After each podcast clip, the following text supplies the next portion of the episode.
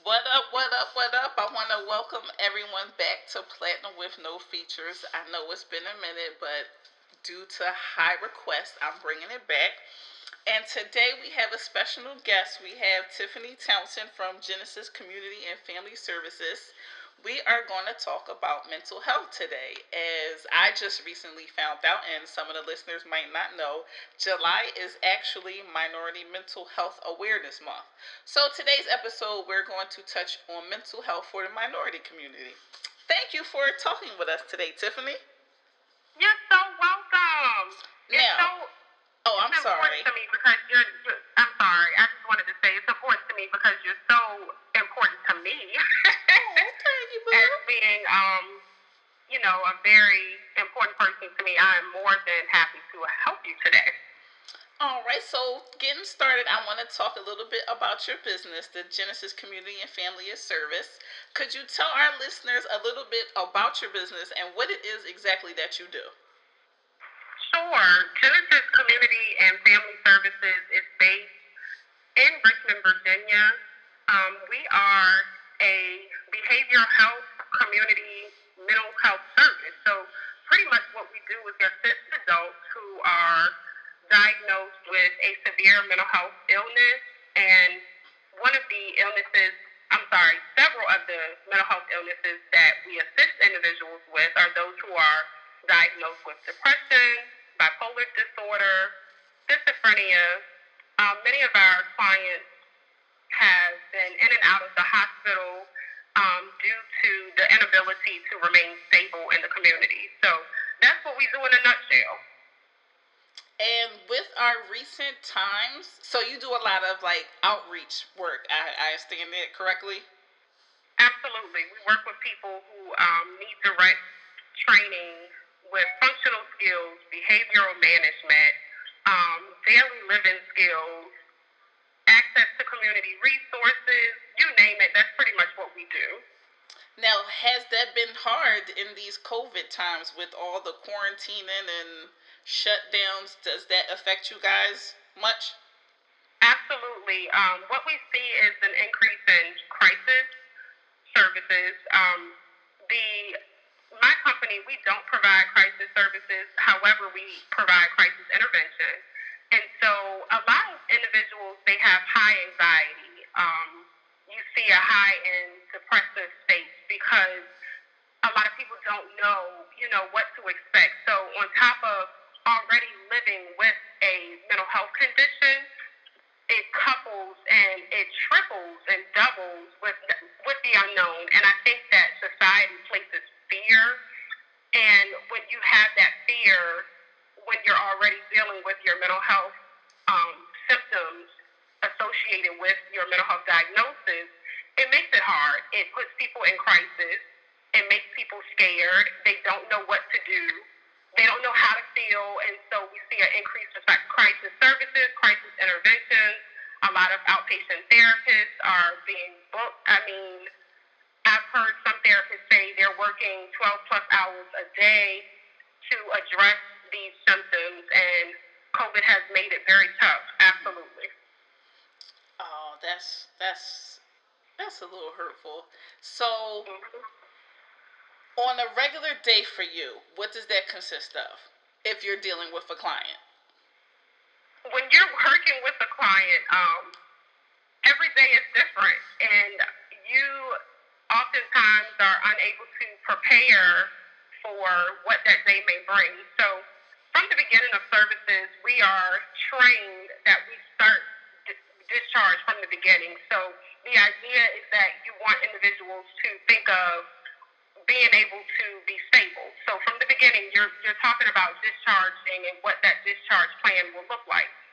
Um, so from the beginning of services, we're putting plans in place that help individuals with identifying what their short-term and long-term goals will be and what it looks like and what they need to do to work towards um, being independent.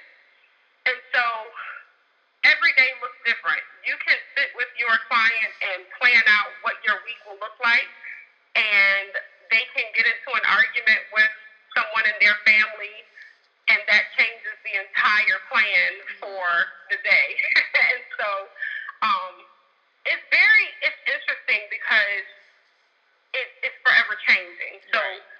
I would say um, a perfect day, and we can't even say it's perfect, but a perfect day will probably look more so like we are on track.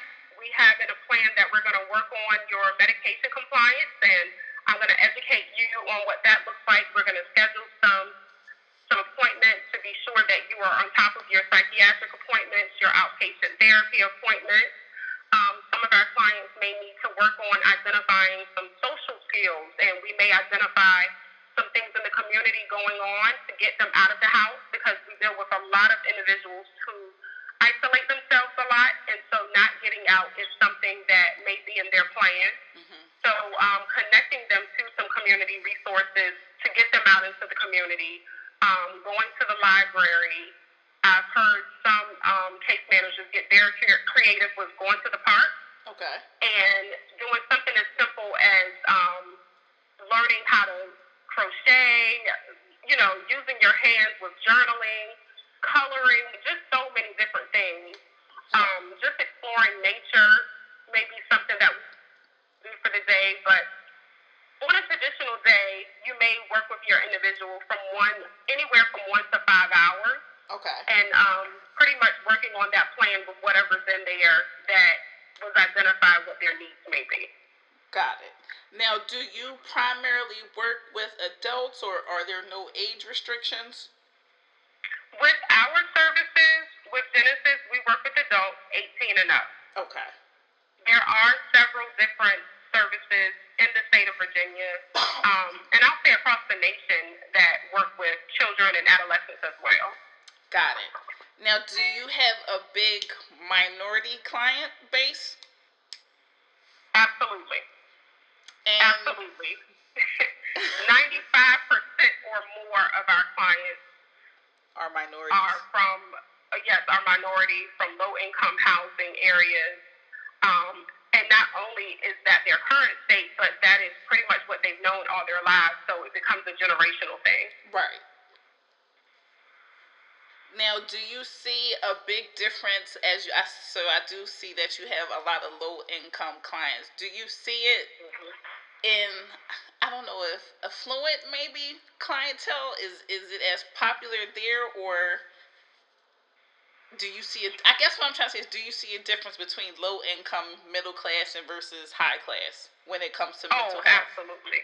Yes. Um, one, we are a Medicaid provider. Okay. And so with that, you have to qualify to receive Medicaid. Got And it. so, of course, what does that look like? You have primarily minority individuals, hmm um, low income, they're receiving other state funded or government funded resources as well. And so that's why the majority of our um, clients look like this because that's how you qualify to receive the service. Got it. Now, if I'm, let's say, I'm gonna throw a scenario at you.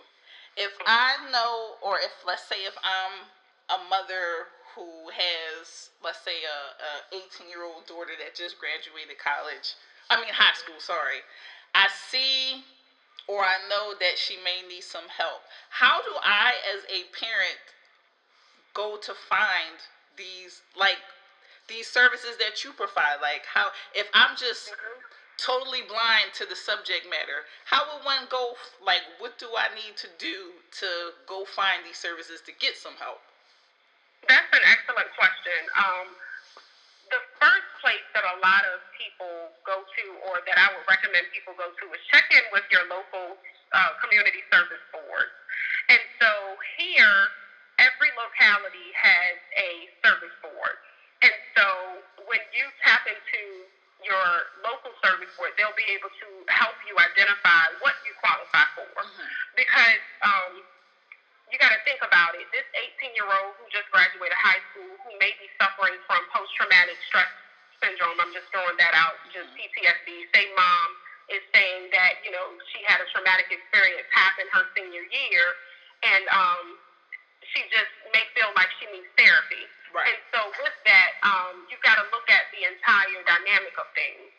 So does she have any insurance coverage. If she, if she does, the first place that you would contact is your insurance company to see what is covered, what type of services are covered with my insurance. Um, and then I would say if your insurance company kind of leads you to a dead end,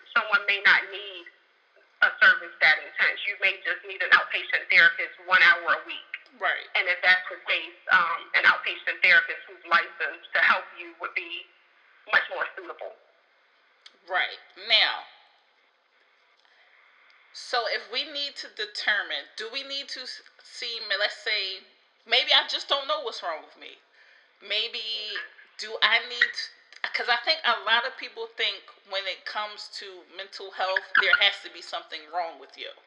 Right. And that's not always the case. So are there places where it's like, okay, I I don't think I might have necessarily a mental condition, but I might just need some help mentally. Does that make sense? Am I Right. Right. Like there are so many different support groups that are available in our communities, and a lot of people don't know. Right. Um, but trust me when I say your community service board, your social services offices, oh, they know. They can guide you. And I also want to say, a lot of the service boards and social services, they have, they, they too are mental health professionals. They are, they are aware, and if they feel as if you don't need something as invasive, um, they will recommend some type of support group that you can go to, a nonprofit organization who may be able to assist as well. And so um, these professionals that are in these positions, I'm talking they've received the training that's necessary to be able to help you identify what your needs are.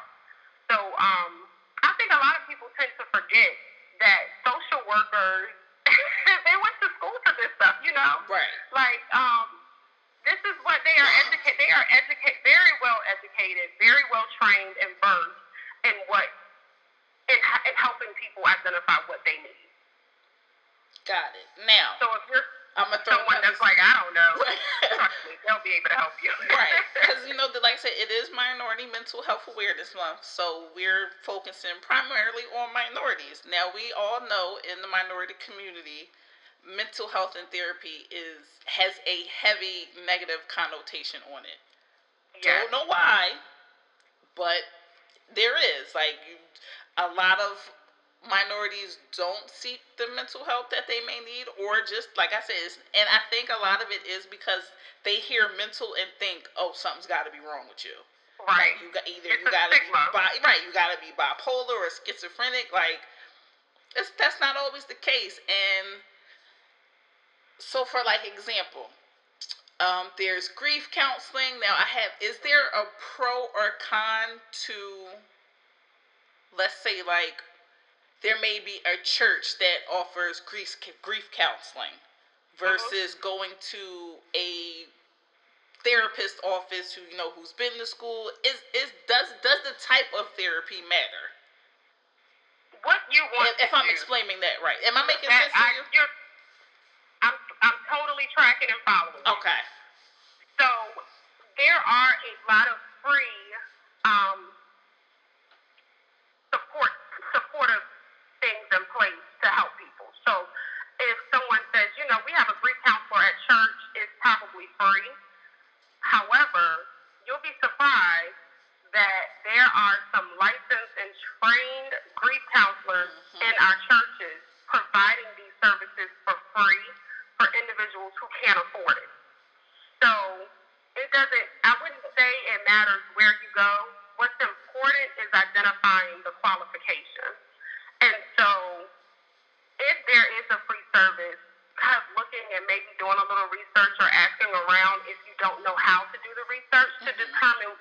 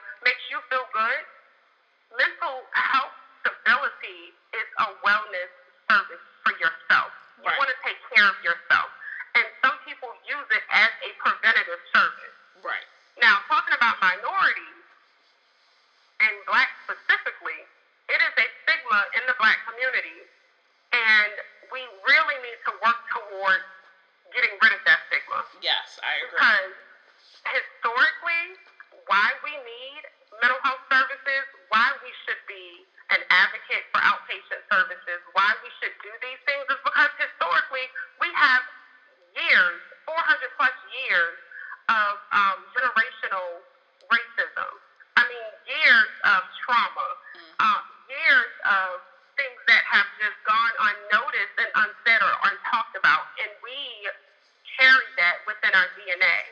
And so that's why it's so important for minorities, specifically blacks, to seek the professional help, um, to talk about that stuff. Think about the communities we live in. Think about the schools that we that we go to.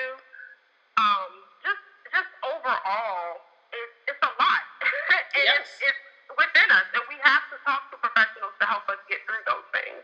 Yes, and like you said, we have generational trauma to be quite mm-hmm. honest, like I don't think a lot of people like tying it in with the with what's just look at what's going on today with the Breonna Taylors, the Elijah McClains, all this, the George Floyds. Like I don't think people realize.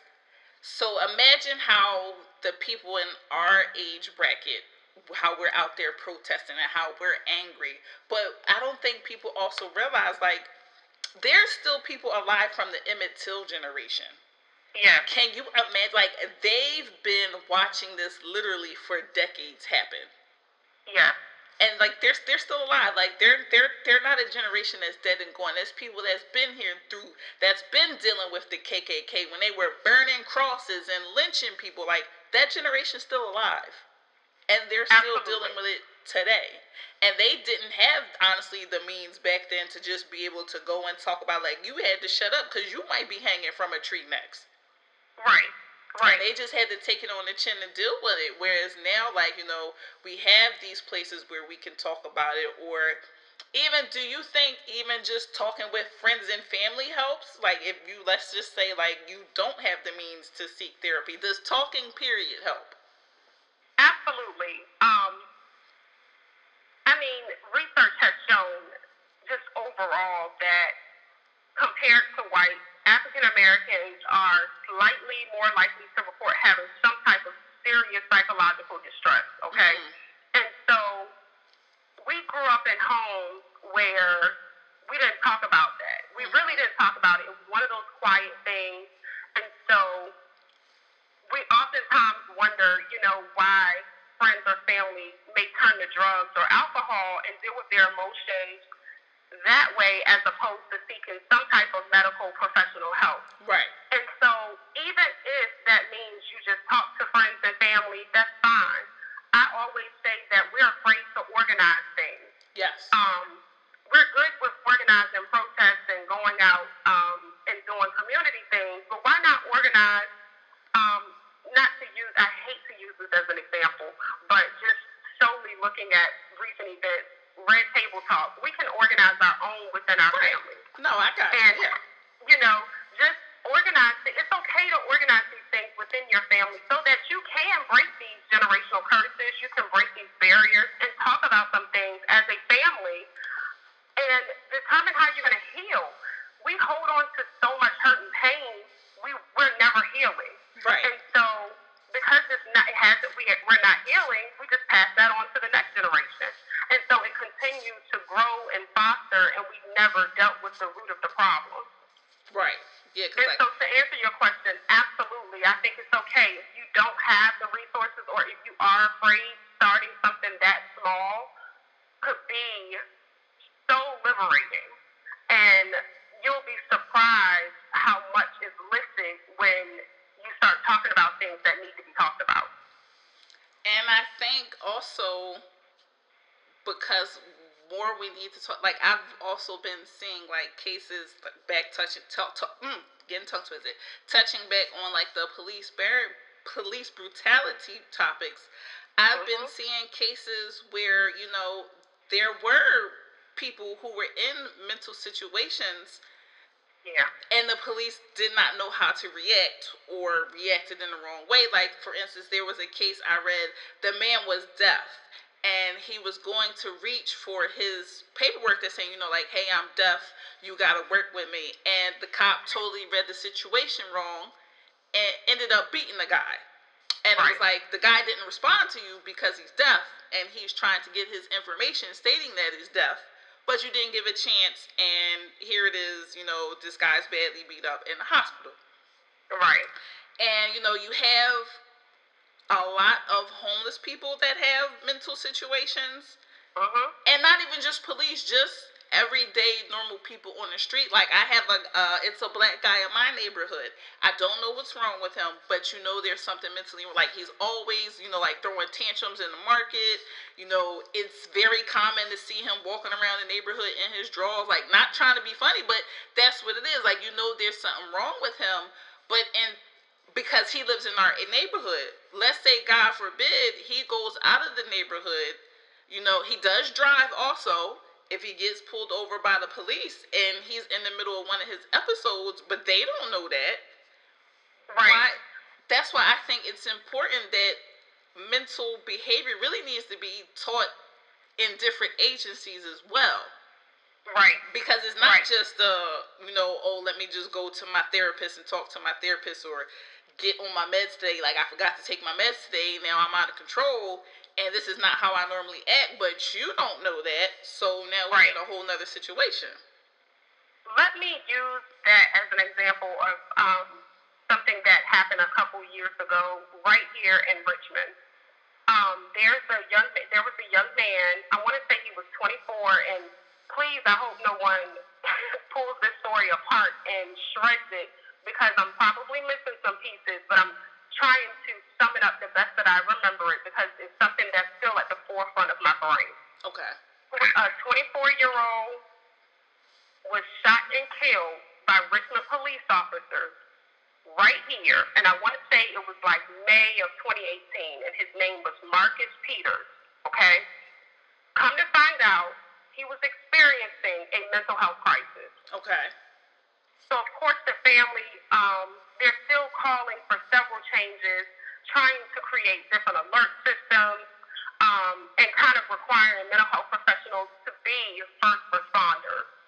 And I recently posted something on social media saying that mental health professionals are oftentimes the silent first responders that no one knows about or right. hears about or sees because we're constantly responding to stuff that may not make it to the media primary goal is to prevent crisis emergencies from happening.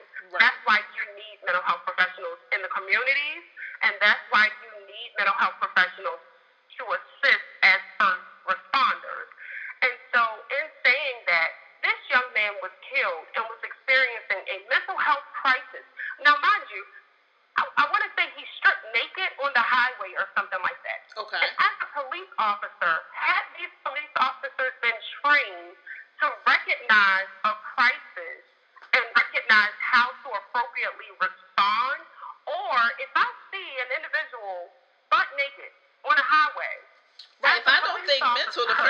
might think is okay, they might be high. Exactly. Is this is this person using or you know what's going on, right? And instead of responding in that way, this man was shot and killed. Mhm. Okay. Mm-hmm. And so we have to be. I think that overall, first responders, police officers, um, even those who are elected officials, our lawmakers, they need to be well aware. Number one and trained and empathetic and understanding that mental health crises, emergencies, they happen.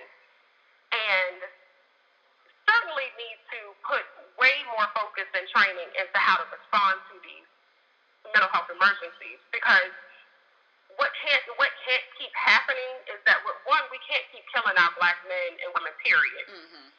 Two, when you tie that into a mental health emergency and you're killing someone because you don't know and because you are ignorant to it, we can no longer accept excuses for it. Right. And so it ties, it's just so many, like I can go on and on about so many things when it comes to funding, when it comes to not supporting um, private small agencies like my own, not providing the support and resources necessary for your larger agencies, as well as social services, as well as um, your service boards. It's just so much. And so when you look at the overall dynamics of these things and how we have a lack of knowledge, that's all it is. It's a lack of knowledge. You train people and teach them what they need to know and have the right people in the positions, we could prevent so many of these things from happening, you know? Right. And so, yeah, just, we just need to create so much. Yeah, I to agree. address it. It's just we're so far behind in terms of what we need. And I say the same situation applies in these schools because Mhm. I like I tell people all the time like you know how they there's the stigma, you know, like the black kid, the black neighborhood schools, like the kids are just so disruptive and they don't know how to act. But y'all don't know a lot of these kids are dealing with a lot of trauma at home. Absolutely. Like they're not acting out just to be acting out. There's something Right. going on that's causing them to act out. But Yep. a lot of people just wipe it off like, oh, they just some ghetto kids that's bad as hell. So Right. Uh, we just going to do whatever we have to do to get them out of the school because they just being disruptive. And it's like, no, like, do you know some of these kids like their parents are home high, or Yeah. they're being abused, Right. or some of these kids is taking care of the households on their own so we see it all the time in, all the in time. service that, that we provide. We see it all the time. But no, they they they're the badass kid in school, so it is it's nothing to do but suspend them, or you know, and it's like and send I them don't back to a home that's not fostering them in a way that they should be fostered, you know. right, And then you have, and I know here, I'm not quite sure how it is in Philly, but I know here we've got this over policing going on, Yeah. harassing, hmm and so doing this in our black communities, you know. And so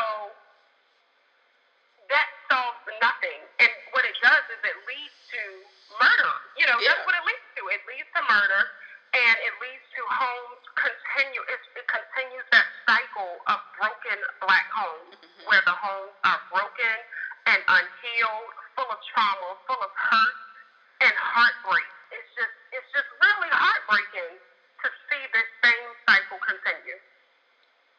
yeah, it's tragic. Now, if there's any,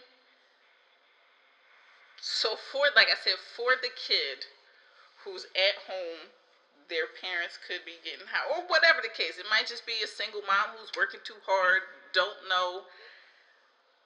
How do you think there is a way that or do you have any suggestions for them to kind of have a way to have a woosah moment for themselves?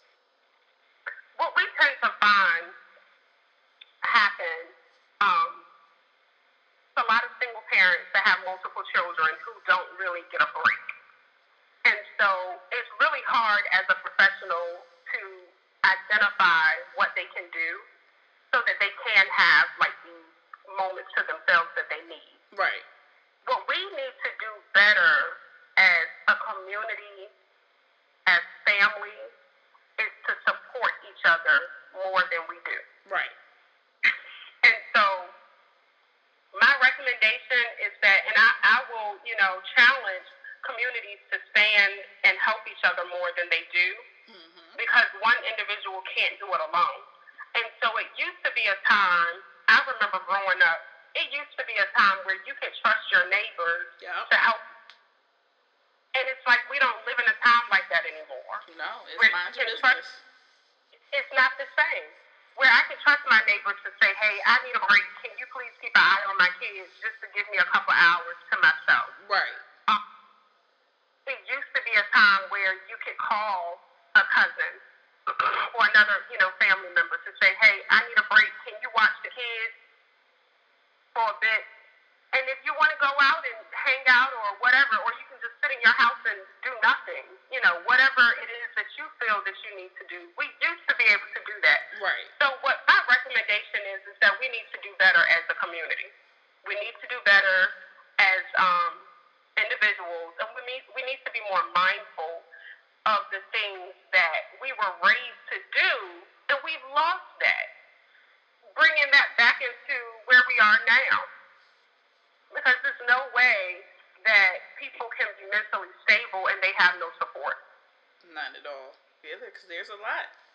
And do Yep. you think there's a way? Do you think there is a way that we could break this stigma of, you know, getting therapy, especially therapy?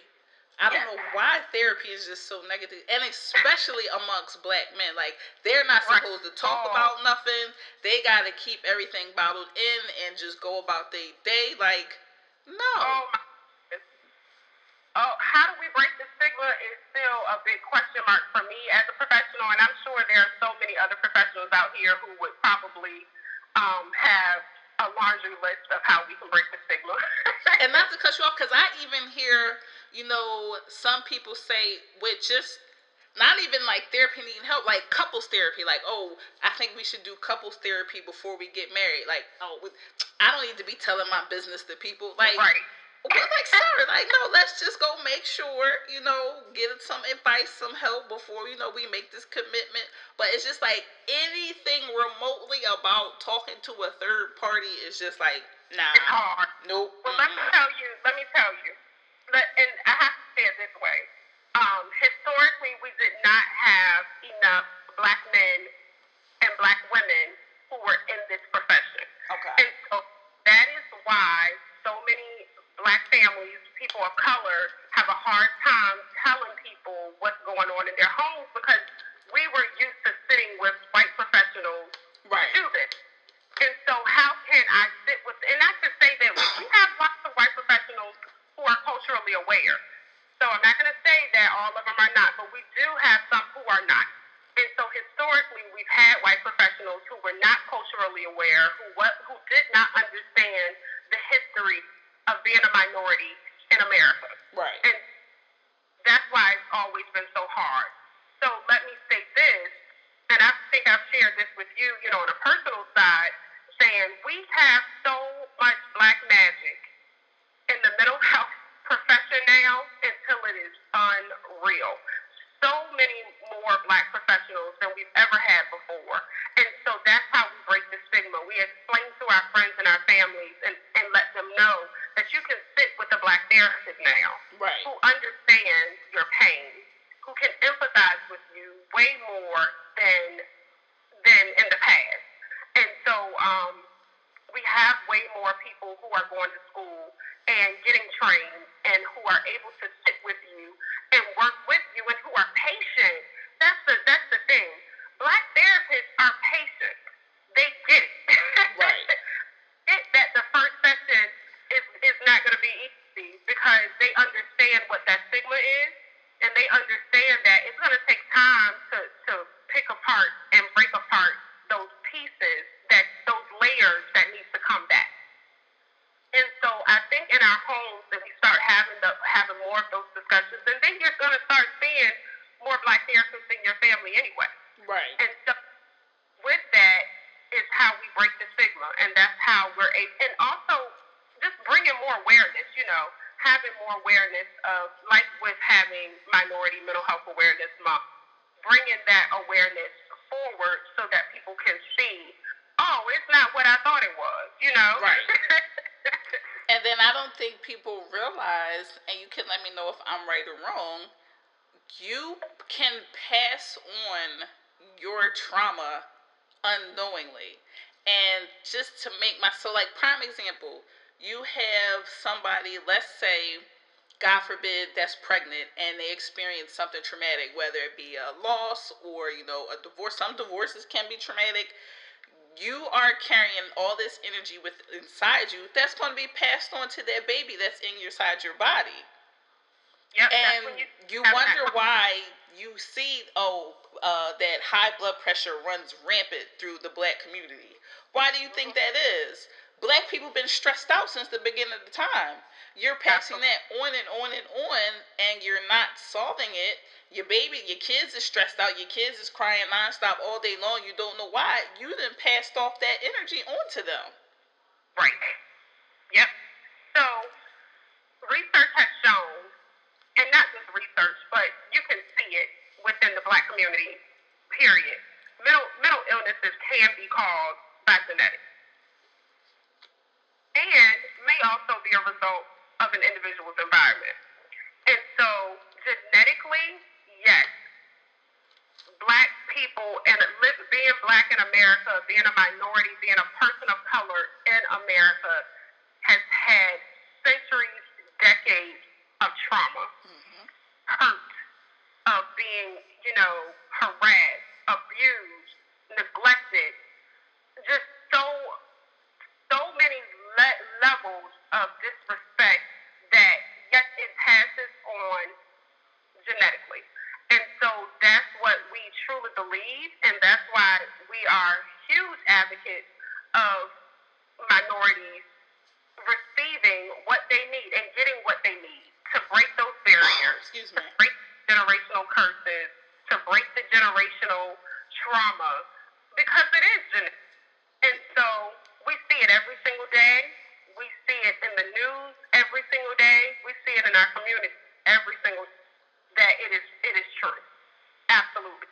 Yeah, because like I said, on top, you gotta think about and bringing it back to the mothers. and I'm only saying just you gotta think about all right, because you know you hear people joke and you know see the jokes and the memes. You know, black people got high blood pressure because of the fried chicken and the mac and cheese. And yes, some of that is true, but think about the average black mother who is up all hours of the night. She can't get to sleep because her son's out.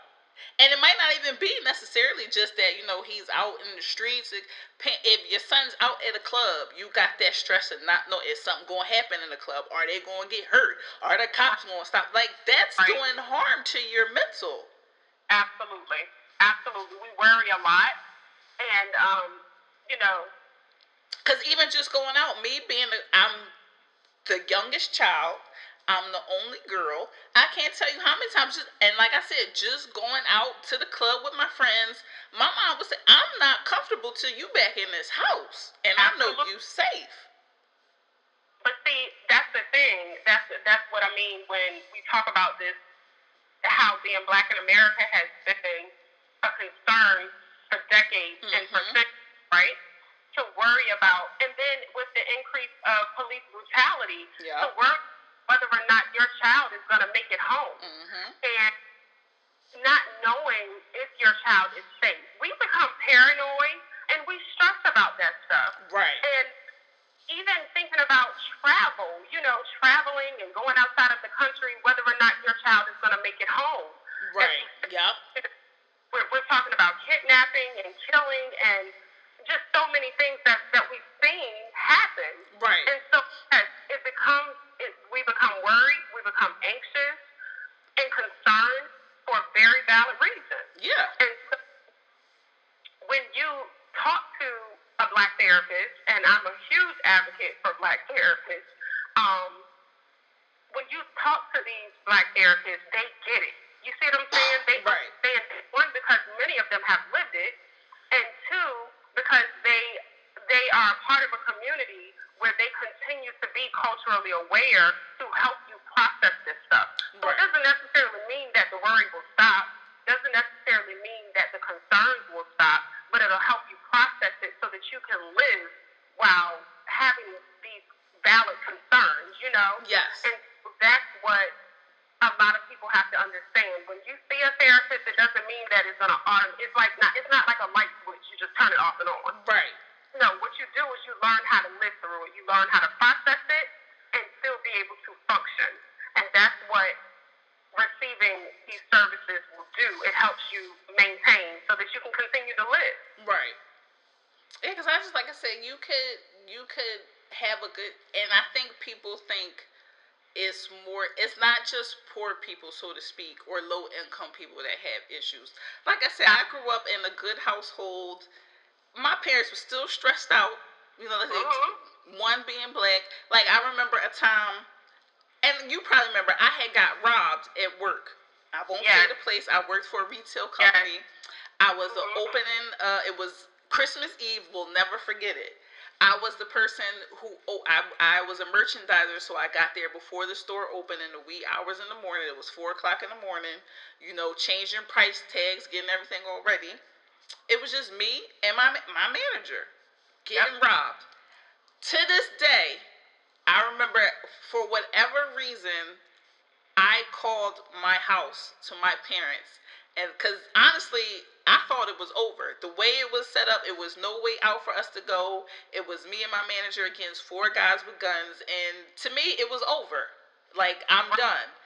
And for whatever reason, I called. It was like I said, it was four o'clock in the morning. I called home. I told my parents, "We getting robbed. I don't know what's going to happen. I love y'all. I gotta call the cops." Like I called my parents before I even called the cops.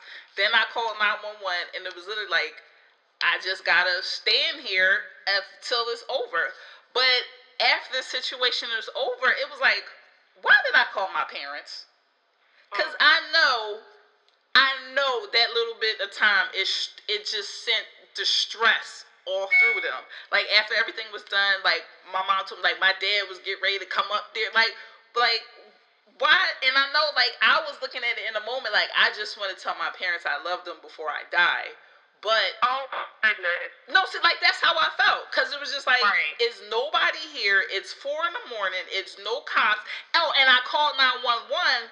The crazy thing, I called nine one one. Somehow, it called the nine one one dispatcher in another county. She had to switch me to another dispatch. I'm like, dude, we're getting robbed. Like, Oh like you gotta switch me I to somebody that. else in the middle of getting robbed. I'm like, it's like it's over. It's no all the emergency exits is locked. There's no way for me to get out. Thank Right. God.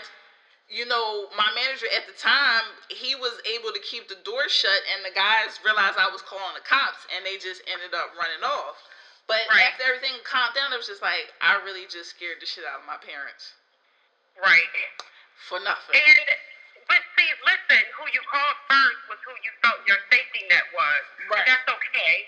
And so we tend to do that. We're gonna call who we feel our safety net. You know, that this is our safety. Our, and then too, they they would have been devastated to have maybe seen it on the news Right. and not heard from you. Right. So that's how we respond, and that's how we were raised to respond to certain things. So I totally get it, and I remember it. I remember when you called. I think you might have texted me and told me what was going on, and it's like that's a traumatic experience. Right. It's traumatic. It's devastating. And you're it like, goes to show how the come back to companies, uh, I still worked the rest of my Right. Shift. Like I literally worked the rest of my shift after being robbed, and then Right. just went home. Like, all right, it is So what it is. using that as an example is a prime example of what happens to black people every single day. Mhm. We live and go through a traumatic experience. We're still expected to work. We're still expected to make money. We're still expected to take care of our families. And then you know, I had a white general manager, female, who had the audacity to say the manager should have let the guys in. Why were you Right. fighting with them, ma'am? Because we would have been dead. Right. Right. Like what? This is what you say to your associates that just got robbed or attempt, Wow. attempted robbery. Y'all should have just let them in. Y'all shouldn't have been fighting with them. Man, we were fighting for our lives, not for this bullshit ass company. Right. That will replace you. Right. I'd have been dead, and y'all just y'all would have just found a new employee to take my place. Right. One of the things that I oftentimes think of when it comes to black mental health is that the literacy part truly is important. And so I think that once we confront that chronic emotional pain that black people live with, and it's, it's interesting because I'm a huge advocate, you know, for black therapists and social workers and psychiatrists, psychologists, anything that has do with mental health, right? They are very essential hmm when we're talking about the healing process for black people. But I also think that it's not enough with just what what triggered this thought was you said your manager is white, right? Right. And they, it, doing it alone as the black community is not enough. We have to challenge those who don't look like us, who haven't experienced what we've experienced, to understand, to have the empathy necessary. You know, Right. we need more black people to have a baseline understanding of mental health hmm you know, meaning, you know, more black teachers who are trauma informed, Right. um, more pastors who can support those living with depression, more black activists who can organize and challenge traditional mental health systems, that sort of thing. right. We also need to confront it in a in a way those who don't look like us, those who don't experience it, that they get it as well. Right. You know? And so that's one of the things that I think um, this entire movement, the social justice movement, is trying to make people more aware in general. Right. And so understanding that that's what it is. So like with the Black Lives movement, it, the Black Lives Matter movement, it's like that's all it is. Period. Black Lives Matter. That's what I need people to get. You know. Right. Right. And see, So- that's the hard part when, because you have other people that don't get it, and honestly, it seems like to me they don't want to. yes. Yes. Yeah. It's, it's Like you can just go on any Facebook or Instagram post and see the arguments, but you gotta think about like, okay, some of these people, like I've just seen some of these people are actual cops. I've Mhm. seen actual cops that are my they may might not be black, but they're minorities, people of color, saying Mhm. stuff like, "Oh, um, if you don't resist, you won't." Like, huh? See, this what? is the thing fail to fail to realize. Regardless if we have black on black crime, regardless if we are resisted arrest, regardless if we are not in the best mental state, Mhm. black lives still matter. Period. That's all. You know, we don't need to. And I guess the- I don't mean to cut you off. My question is would that be is that a mental condition somebody that just wants to be right their opinion is right and they don't want to even try to see it from the other side see it, it, it becomes one of those things where you wonder if I can't say if it is a mental condition, but it does make you wonder right no i didn't know if there was like a pro, if that was a professional you know it makes you wonder if they are sociopaths right and whether or not they're narcissistic. So that's where those two things are some scary, are, are Right. very scary because a lot of people, it does make you wonder if they are a sociopath and whether Right. or not they're narcissistic. And it's so interesting because a group of my um, black female friends that are right here local with me, we literally just had this same conversation the other night for dinner. And so it was a very important conversation to have because it makes you wonder what type of people we are around. right So becoming more mindful of people who just don't get it and becoming more mindful of those who just feel like they are right and that this stuff that we're that we're going through is just a figment figment of, you know, it's just a, it's in our imagination. It's just a part of, we're just making this stuff up, you know. Right.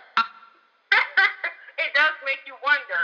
But the thing that we have to get to is the root of it and making sure those are not the types of people that we put into positions of power. Right. And making sure that those are not the people that we elect and, and make that are not our elected officials because they don't get it.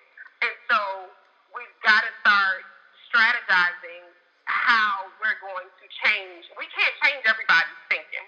Right. We can't change everybody's behavior, but we can continue to be vocal and um, bring that awareness. But it's, sometimes it's even like, okay, for example, the whole if you don't resist or so it's it's like there's people out there. It's because they are police. They are automatically right. There's no such thing as a bad cop. Cops are good. If you don't do what it's wrong. But it's like, if have y'all paid attention to history? Like, do y'all and uh, let's okay, let's bring on the black on black versus the so do y'all know the Italian mob was killing each other all crazy? Mm, Do y'all know there was police on the Italian mob's payroll? mm, Uh, there was the Irish mob. You don't think there was police on I you don't think the Irish mob was killing each other? But Right. because there's Bloods and Crips that's full of black people. Oh, now just because the Italians wore suits, they were let's be clear, they were a gang. right. And it's the same with the KKK. Right. You know, they are a gang. Oh, but Oh, and when I- a whole bunch of black people join the gang, oh my god, it's it's the worst thing in America. Like these heathen, these hooligans, like it's just bad. How y'all think drugs is getting into this community? Right. Right. There, there's, there are, that we need to understand there is such thing as bad police officers, and they need to be held accountable. Account. Just look at this whole. I don't know if a lot of people been paying attention to this to Jeffrey Epstein situation. I've been following it, and it's a hot ass mess. There's some judges that need to be locked up, if you ask me. Like how he a whole pedophile just walking around Earth doing what he want to do. Mm. You don't think he done paid off some cops and then paid off some judges? Right. Uh-huh. But Uh-huh. no, no, you need to do what the poli- the police is right. You need to do what they're with.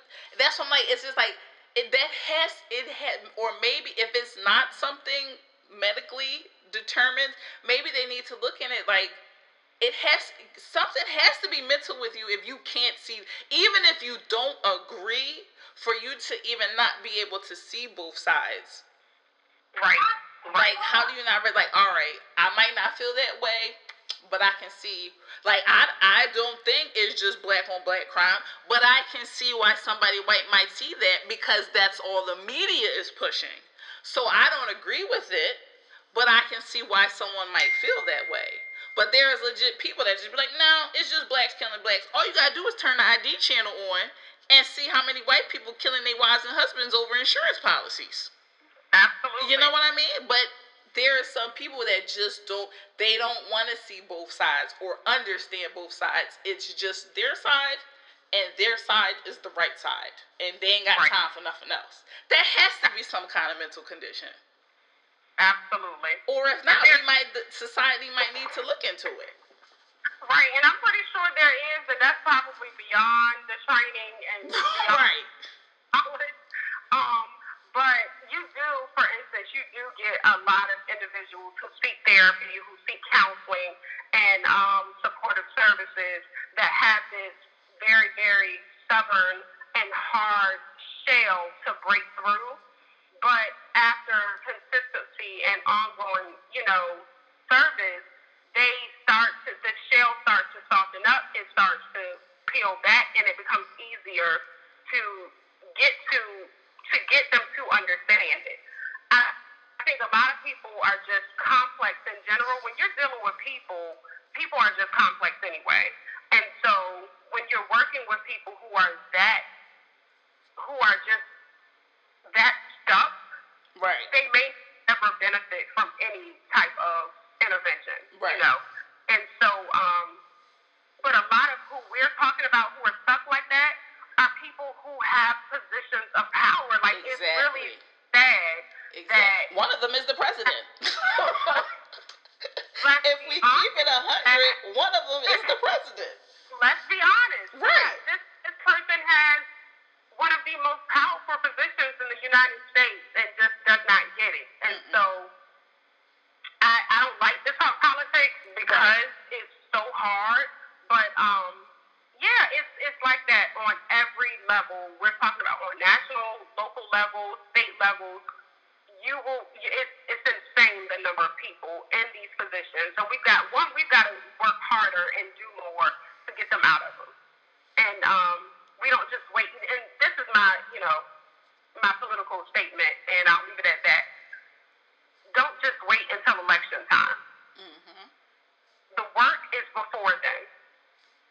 So by election time, it's too late because now you're stuck with who's on the ballot. Yep. So if you work before then and you're pushing people, it's so many people who are out here working day and night, community activists, um, professionals who are out here making sure that our voices are heard, making sure that we have some type of equity, making sure the awareness is out there. They are being, they are championing for the people, right? These are the people that we need to be asking to serve. Right. You need to ask them, will you, s- what Right. do we have to do to get you in this seat, you know? And so that's what I'll say. I'll leave it at that because what we do is just wait until November and then we're running to the polls. Mhm. But you wait until then. The work is before then. How do you think they got on the ballot? Right. And don't wait for just the president presidential election. Presidential. Vote in your Yeah. local state.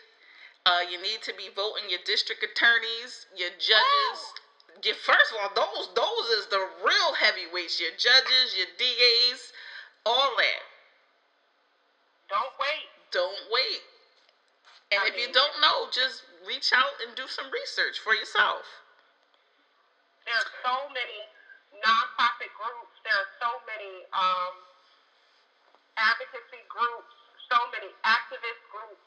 I mean, social media is a powerful tool these Yes. days, and so you can literally everything is literally at the palm of your hands Mhm. now.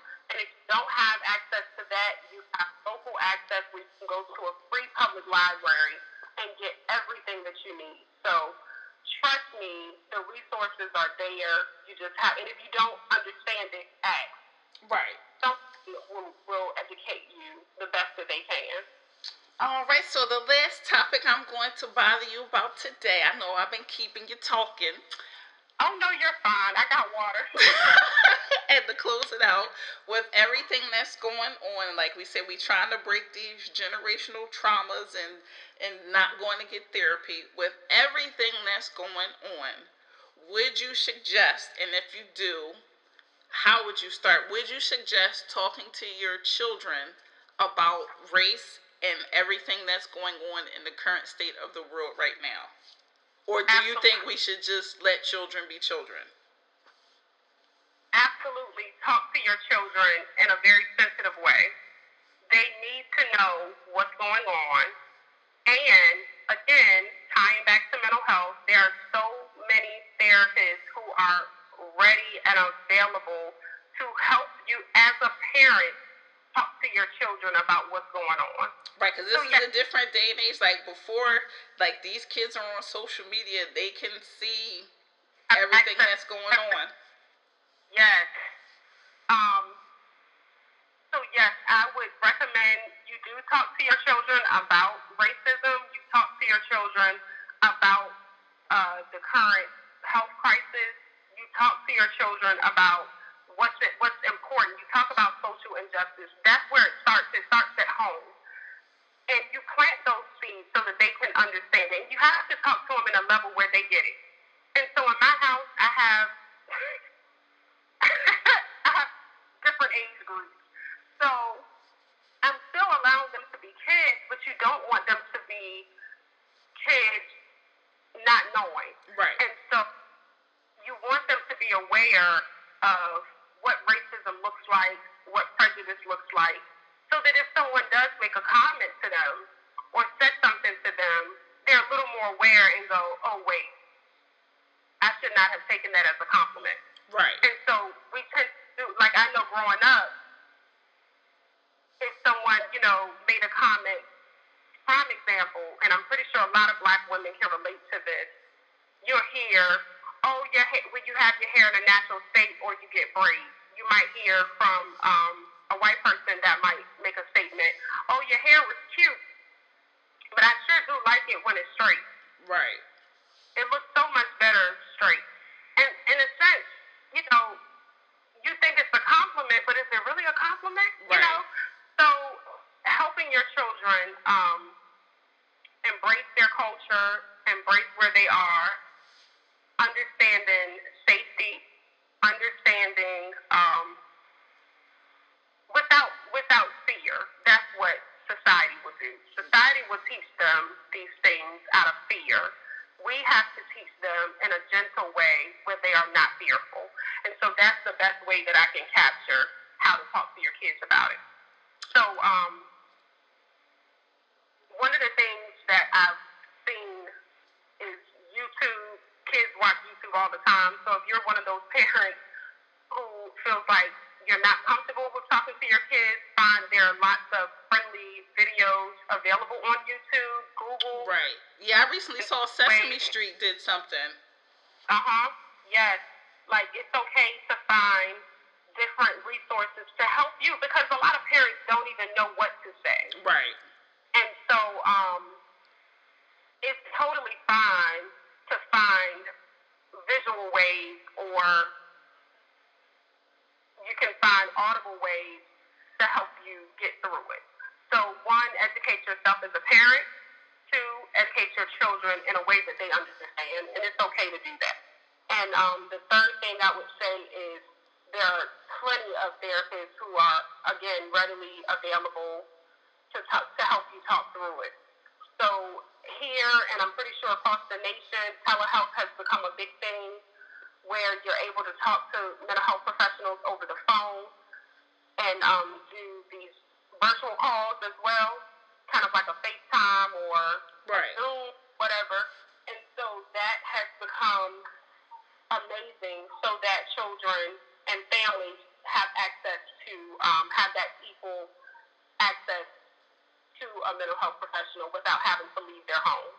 So the next thing that's going to happen is people are going to be afraid to leave their home. Right. And people are afraid to leave their home. So yeah. if professionals talking about that stuff will be helpful. Well, thank you for coming on Platinum with No Features today. Go ahead and let the listeners know uh, your social media, your Instagram and Facebook if they would like to research anything. Sure thing. I am on Facebook at Tiffany Townsend. I am on um, Instagram. I can be found by Tiffany Townsend at Miss T Charm. That's M S T E E C H A R M. My business, which is DCFS RVA, is also tagged to my Facebook and Instagram. I don't do all the other stuff, like I'm not into Twitter. Um, I don't have a Twitter platform or any other things. I'm kind of new to TikTok because of COVID, but that's it. Well, we appreciate all that you do for your services with the mental health community. Keep on shining. And thank you, thank you, thank you for all that you do. You're so welcome, and thank you for having me. All right, you have a good one. You too. Thank you for listening to Platinum with No Features. We're going to come back with more content for you all, so bear with us. And we out.